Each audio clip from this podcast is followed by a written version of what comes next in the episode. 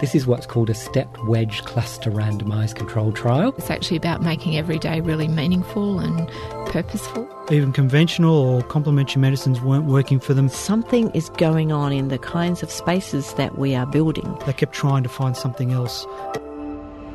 Think. Think Health on 2SER 107.3.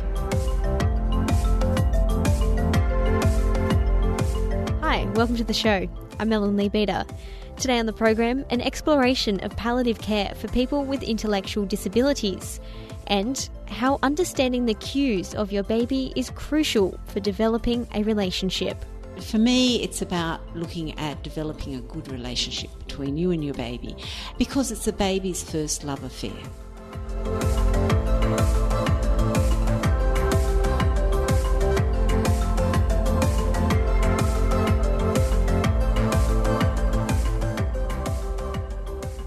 As one of the most common, costly, and potentially fatal conditions, heart failure is a massive health concern.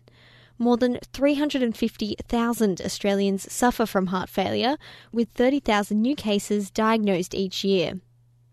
A new study called the New South Wales Heart Failure Snapshot assessed 24 hospitals across the state. And although huge advances have been made in the world of heart care, the study found proper diagnosis and treatment is falling short. Philip Newton is the Associate Dean of Research in the Faculty of Health at UTS. Philip was part of the study and said heart failure is hard to diagnose because it's a syndrome, not a single disease. He spoke with Jake Morcom. So, heart failure is primarily considered a condition of the elderly. The majority of people with heart failure will be kind of 65 plus. You will get people who have had congenital heart disease since birth, so had problems with the heart since they were born. And then you'll get people in their 30s and 40s who have had some sort of injury to their heart, you know, after a massive infarct, so heart attack. But primarily it's people who are much older than that. And so, in this study, you looked at this across a New South Wales and ACT landscape. So, we had 24 hospitals across New South Wales and the ACT, and these were combination of the big hospitals in Sydney, so the big tertiary referral hospitals, but we also had a number of smaller rural hospitals as well. So, it was trying to get a picture of heart failure across the state. Something that I found interesting is that I would have thought heart failure as a health issue would be quite high up on the agenda there, but in fact, this is the first snapshot ever of heart failure patients in New South Wales and the ACT, and there isn't currently a national snapshot study into this. So, why has it taken so long for something like this to happen? So, one of the problems with heart failure is it's not a single disease. It's actually considered to be a syndrome because it's a number of different processes within the body that kind of all get made up to get a diagnosis of heart failure. And one of the problems is people cannot agree on actually what heart failure is. So when you're looking at trying to get national statistics, if you can't even tell people with a clear definition of what it is, it makes it really tricky. And so, while lots of people over you know the last twenty or thirty years have been wanting to do a study like this, it's been really challenging because they can't agree on what heart failure exactly is. And so when we were designing the snapshot study, we decided to take a more pragmatic approach. We really wanted to do to have a real world picture rather than kind of a textbook definition of heart failure or guideline based definition. We decided really to go for a broader definition, a real world picture as we called it. So essentially, if it looked like heart failure, it was being called heart failure and got treated as heart failure, they got included in the snapshot. Now, to try to then determine if it was actually heart failure, each of the hospitals we had had an on site cardiologist, um, and then they would go back and review the cases afterwards and determine whether it was actually heart failure or not. Is it hard to determine if it was heart failure or something else because a lot of these patients had multiple disorders at the Yeah. same time? So, differentiating what it is that they have and what they need treatment for. Yeah. So that's one of the problems that I talked about earlier in terms of the definition of heart failure and what exactly it is. Because these patients don't just have heart failure, they have lots of what we would call comorbidities. So other conditions that can have very similar signs and symptoms to heart failure. Um, so you're right, it can be really challenging to say whether it was just heart failure that was the cause or whether there was something else. But that's why we had um, the cardiologist make the determination afterwards as to whether it was heart failure or not. Is this the big reason also in the study as to why there was underuse of a lot of the prescription medications that the heart failure patients they, they wouldn't be taking them. So was this because they were trying to determine what it was, or was it because the patients weren't taking the medications when they needed them? Uh, so there's a couple of questions in there. In terms of the patients taking the medications, it was about 20% of the patients cause for the admission. So the reason why they came into hospital was because of something to do with their medications. Either they weren't, they hadn't been taking them, and then they their condition got worse, or they had perhaps been taking too much of the wrong medication. So some some sort of medication error um, from the patient's perspective. In terms of under use of um, evidence based therapy in heart failure, there's really only good evidence um, that these drugs work in about half the population. So there's two broad types of heart failure. One where the problem is it's a pumping issue, so the heart's not pumping properly. The other one is where it's a filling issue. And so, for people with heart failure where it's an issue with the pumping, there's good evidence around what drugs they should be using and should be on. For the ones where it's a filling issue, there's actually no good evidence that anything works particularly well in these um, particular patients. So, when we're talking about underutilization of evidence based therapies, we're talking about in the group where there was an issue with their pumping of the heart. And there were a number of different drug classes these patients should be on according to the guidelines, and it was really it was about 60% of the patients, 50 to 60% across those different classes were actually on those drugs. Now, the problem with the study is we can't necessarily know the reason why because we didn't ask perhaps the right questions in for that specific bit of information. Um, but looking at the data and comparing our data to other studies across Europe and the US in particular, it would certainly seem that they've been underutilized. And so, another issue or something that I feel is kind of across hospitals in general is, I guess, inter hospital variation length of stay. And so, that meaning how long the patients should be staying in hospitalized care or when they're able to leave. So, was this something that you came across in this study as an issue? Yeah, so across the 24 sites, the length of stay varied on average for each of the patients at the particular hospital between three days and 12 days. So, quite a big difference across the different hospitals. Um, now, the hospitals that were in the study, as I said, they was some of them were small rural hospitals, and then you had the large hospitals in Sydney. And so, it's a little bit hard. You've got to be a little bit careful in terms of looking at variation in stay because there can be differences in um, how sick the patients are and resources available as well from the data, it doesn't look like it's just related to the size of the hospital. Um, so it doesn't look like that's the major contributor. So obviously, the bigger hospitals are more likely to get the sicker patients or a higher proportion of really sick patients who may be more complicated and therefore need to be in hospital longer. But that doesn't look like by itself is um, a major contributing reason. And you've aggregated this information now and sitting as the first snapshot study that's taken place in New South Wales and the ACT also nationally. Does that give momentum for more studies to take place to look into this, into heart failure in particular? Yeah, so we're um, really wanting to replicate this study across Australia and New Zealand to do a binational snapshot. Um, there's a national, well, binational working party that's really trying to design that study, and we're hoping to run that in the next couple of years. But it's going to be dependent on us being able to fund the study you know, these are complex patients, and so while there's lots of guidelines out there, those guidelines don't always help um, the individual clinician treat these complex patients because they're not always the same patients that the evidence is based on. But I think what it has shown is that there are areas that could be improved um, in the heart failure management. And we're certainly, there's been a, a bit of interest in this study, and so we're really looking to work with you know the different cardiac bodies and government to help improve the outcomes for people with heart failure. Philip Newton, Associate Dean of Research in the Faculty of Health, speaking to Jake Morcom. Think Health on 2SER 107.3. You're listening to Think Health. Ellen Leabeater with you. For people with an intellectual disability, death can be a daunting prospect. How do you explain what death is?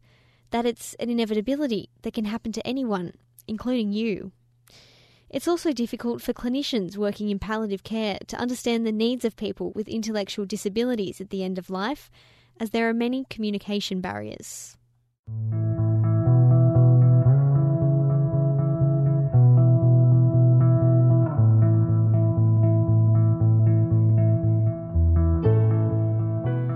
The first funeral you went to?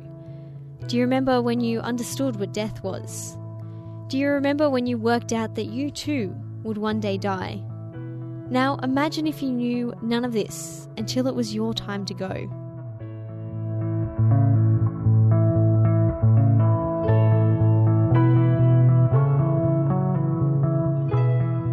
Historically, we as a society have sheltered people with an intellectual disability from knowing about death, thinking that it may cause distress when they find out.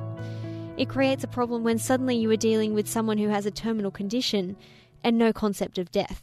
I think that's where our historical avoidance of this topic has met with the pointy end of exactly that difficulty because it is the case that it's a little bit of too little too late. If a person has been diagnosed with a palliative condition, that is the absolute worst time that you want to be start te- teaching these concepts of a what death is, um, b the expect you know the expectations around your palliative care, and that you are going to die. All of those sorts of things need to be learned well prior to that terrible time when a palliative diagnosis is given.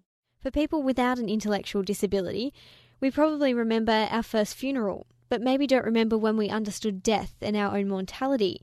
It's just something that we pick up. Michelle Weiss likes to call it the tapestry of understanding about death. Well, I guess it's just about comparing to how perhaps you and I learnt about dying death. So, you know, I will say, for example, I learnt about it when, you know, pets on the farm died, when extended family die, you know, grandparents and so on. And then as we get older, we might be involved in the care of people who die. And then as we, of course, get older too, we, we see it on television programs, on movies. We might understand it from biology classes at university, a whole range of places that the general community gradually builds a tapestry of understanding about dying and death. Michelle is a research associate and lecturer at the University of Sydney. She's been researching how much people with an intellectual disability understand about death. There are parts of death that people with intellectual disability understand less than the rest of the community, and that's largely associated with the learning difficulties that are associated with the disability itself. The hardest thing for people with an intellectual disability is to grasp that they will die.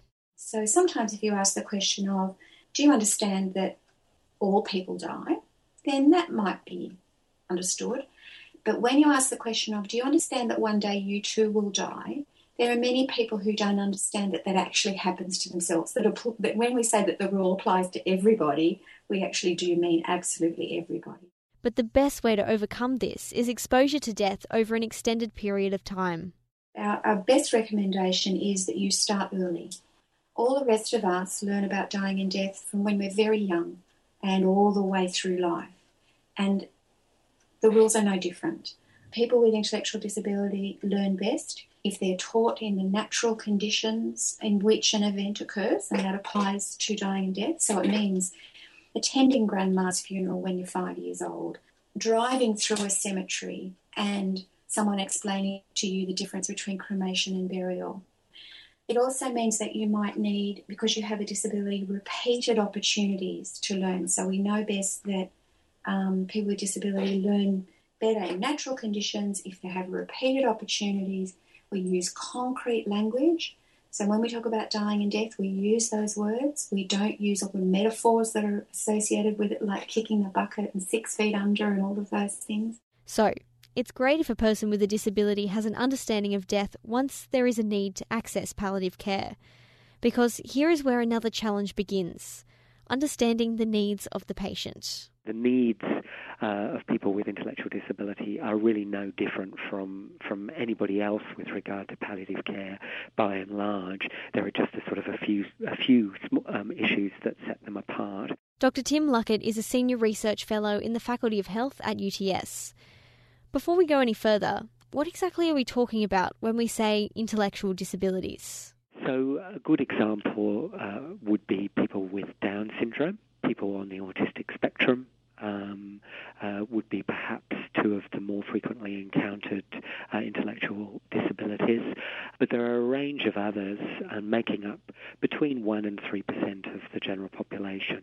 1 to 3% of the population is quite small, so it's no surprise that clinicians are often unsure of how to treat people with an intellectual disability because people with intellectual disability are in a fairly small minority, many health professionals involved in providing palliative care uh, don't have much exposure and certainly um, very often don't have much training in how to communicate with people with intellectual disability in general, never mind with specific intellectual disabilities such as uh, people on the autistic spectrum.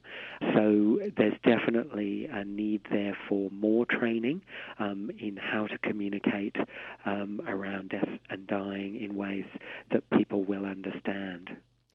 Relationships between palliative care staff are especially important because you are dealing with people who are in a lot of pain yet can't communicate that to staff people with intellectual disability may have a reduced ability to communicate um, how they're feeling and their needs, which includes symptom management, not just pain, but a range of symptoms.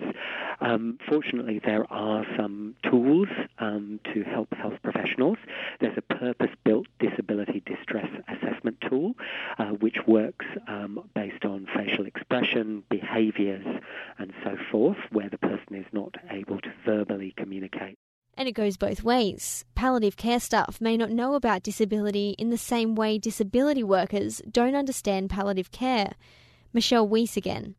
And we've got a little bit of, I guess, early evidence, and this is not definitive as yet, of the possibility that we've got disability care workers who know a lot about caring for people with intellectual disability, but not very much about palliative care.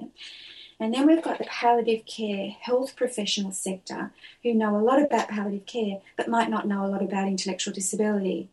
But on the whole, both services work well together. Jane Phillips is the director of the Centre for Cardiovascular and Chronic Care and a professor of palliative nursing at UTS. You're not going to meet a lot of palliative care clinicians who've got intellectual disability experience. But I think what you need to appreciate is that palliative care is actually about partnering with the patient or the person's usual healthcare team. And people with intellectual disabilities have often, have had these disabilities for often for life and have had a range of support people around them, including their own family members, care workers, disability support workers, their general practitioner, a whole range of other specialists. And it's not palliative care's role to come in and take over, but rather to partner with the person with intellectual disabilities usual care team to optimise their symptom management. Jane says that it's not just about helping the individual with a terminal illness, but also helping someone with an intellectual disability cope if their carer is going to die.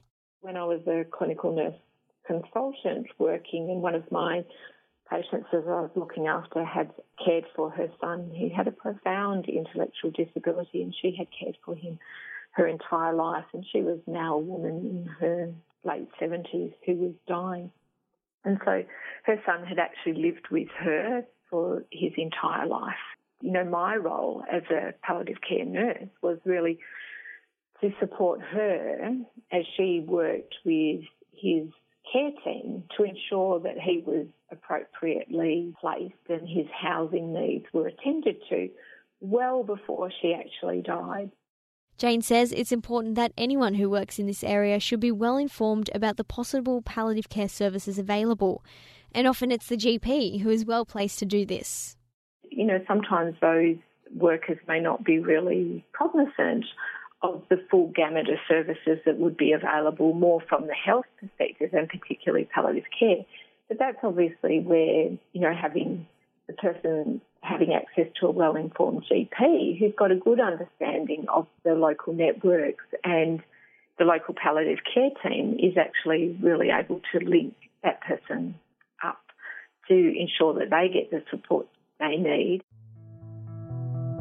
Death doesn't discriminate, and talking about it helps everyone. It doesn't matter who the person is and whether they have an intellectual disability or they don't. I guess I just like to encourage people to to talk about it, to start to break down the barriers of this taboo topic. Um, so that would be my encouragement to everyone.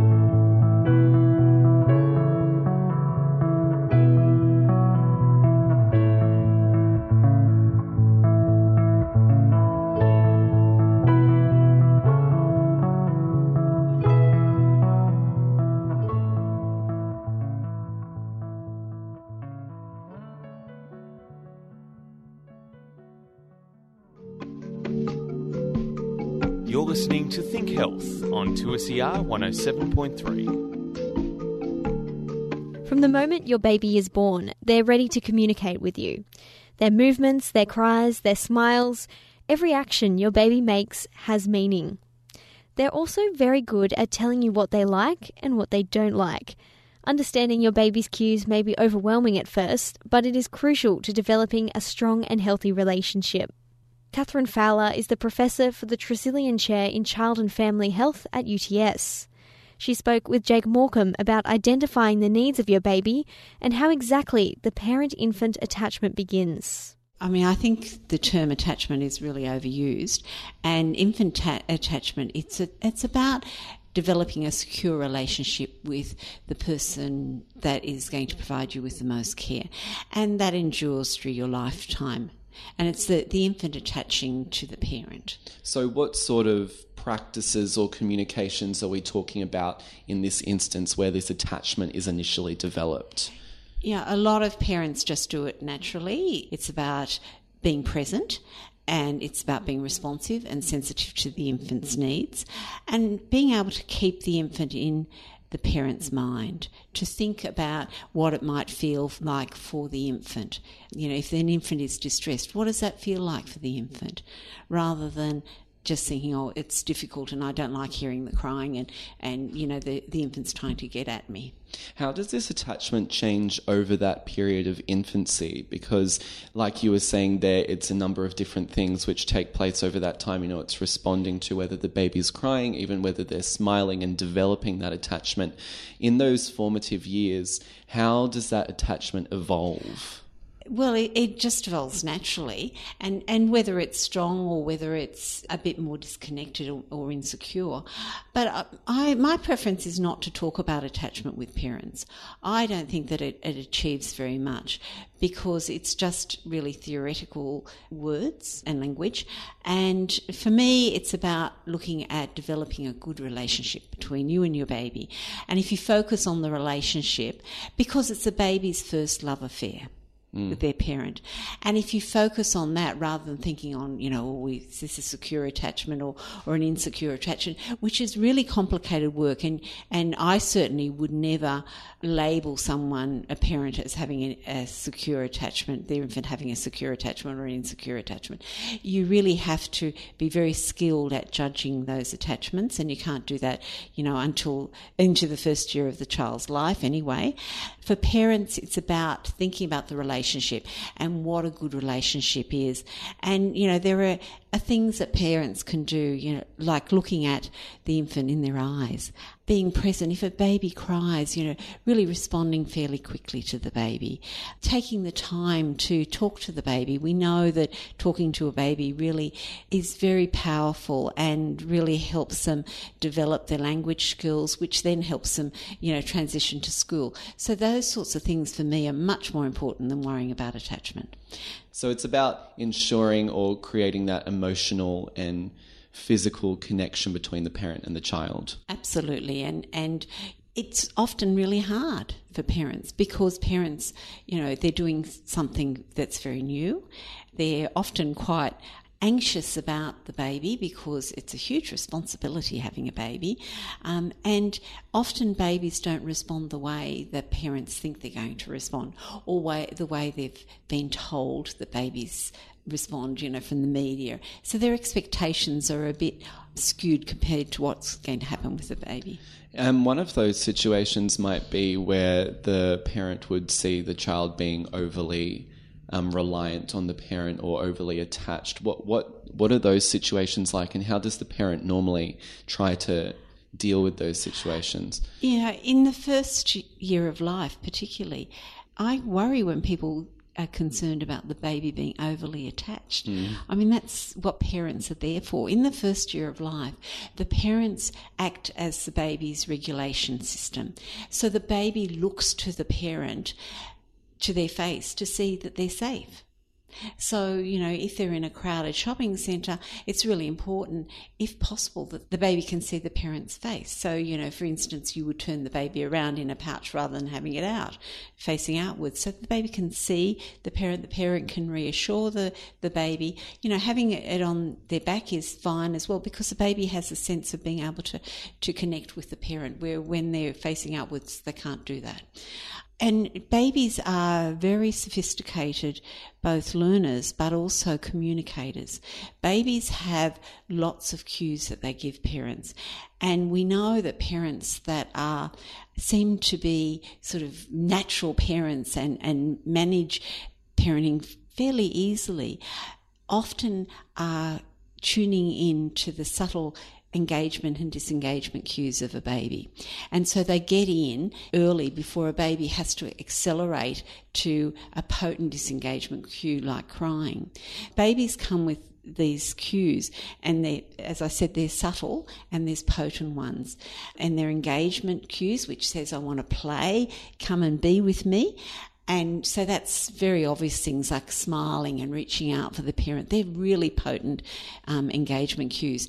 There are a whole lot less engagement cues than disengagement cues. As parents, we're much smarter at picking up the engagement cues, the Mm. smiles, than we are at the disengagement cues. So there's subtle and there's potent disengagement cues. So a cry is a really potent disengagement cue.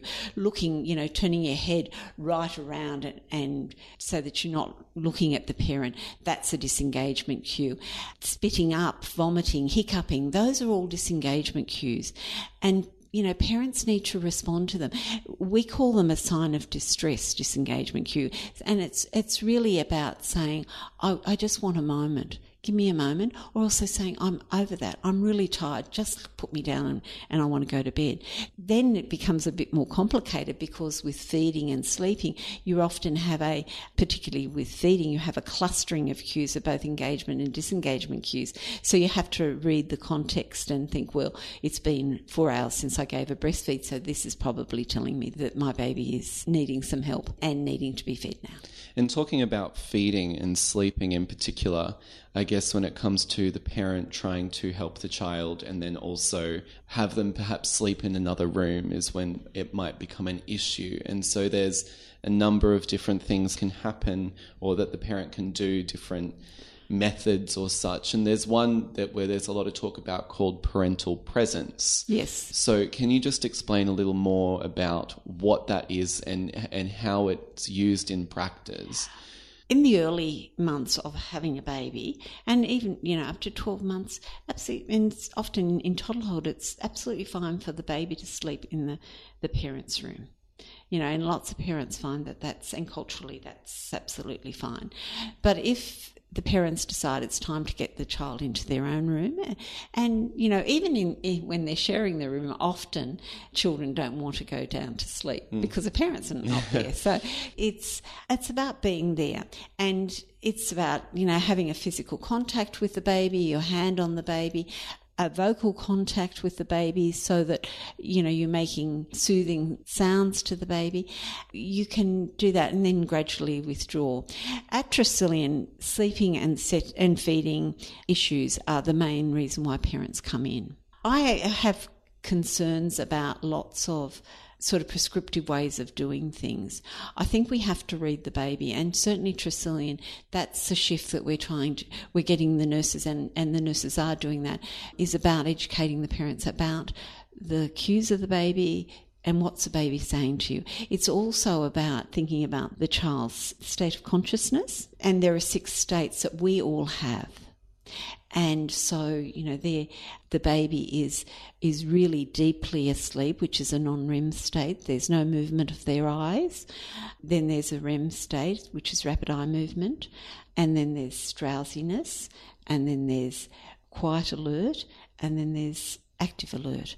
A baby when they're in the really deep, deep sleep, of non REM eye movement sleep. A good way to think about that is if you've ever taken a toddler in a car and they've fallen asleep and you've picked them out of the car and they're often really deeply asleep and you can move them into their cot without anything. You could turn them upside down and, and they wouldn't wake up. You know, they're just so deeply asleep. They're like a rag doll. That's a non REM sleep. Rapid eye movement sleep is when they are very lightly asleep, and it's just a part of the cycle that, and we go through this as well. We as adults often put quite a few sleep cycles together, and we, we actually wake up in the middle of the night and we don't even know we've done that, and we fall back to sleep. And so we have, you know, a whole lot of sleep cycles, and our sleep cycles are about 90 minutes.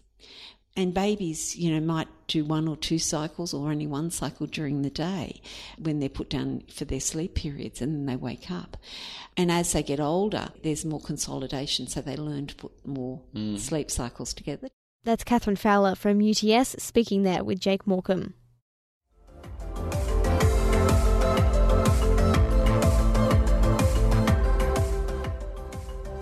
Don't forget, if you'd like to find out about anything you heard today, you can visit us at 2ser.com forward slash thinkhealth. You can also tweet us at 2ser. Please remember that journalists are not doctors. If this show has made you ask questions, which is great, go and see your GP. Think Health is produced with the support of the University of Technology Sydney Faculty of Health. And if you've liked what you've heard today, we'd love to hear from you. Rate and review us on iTunes.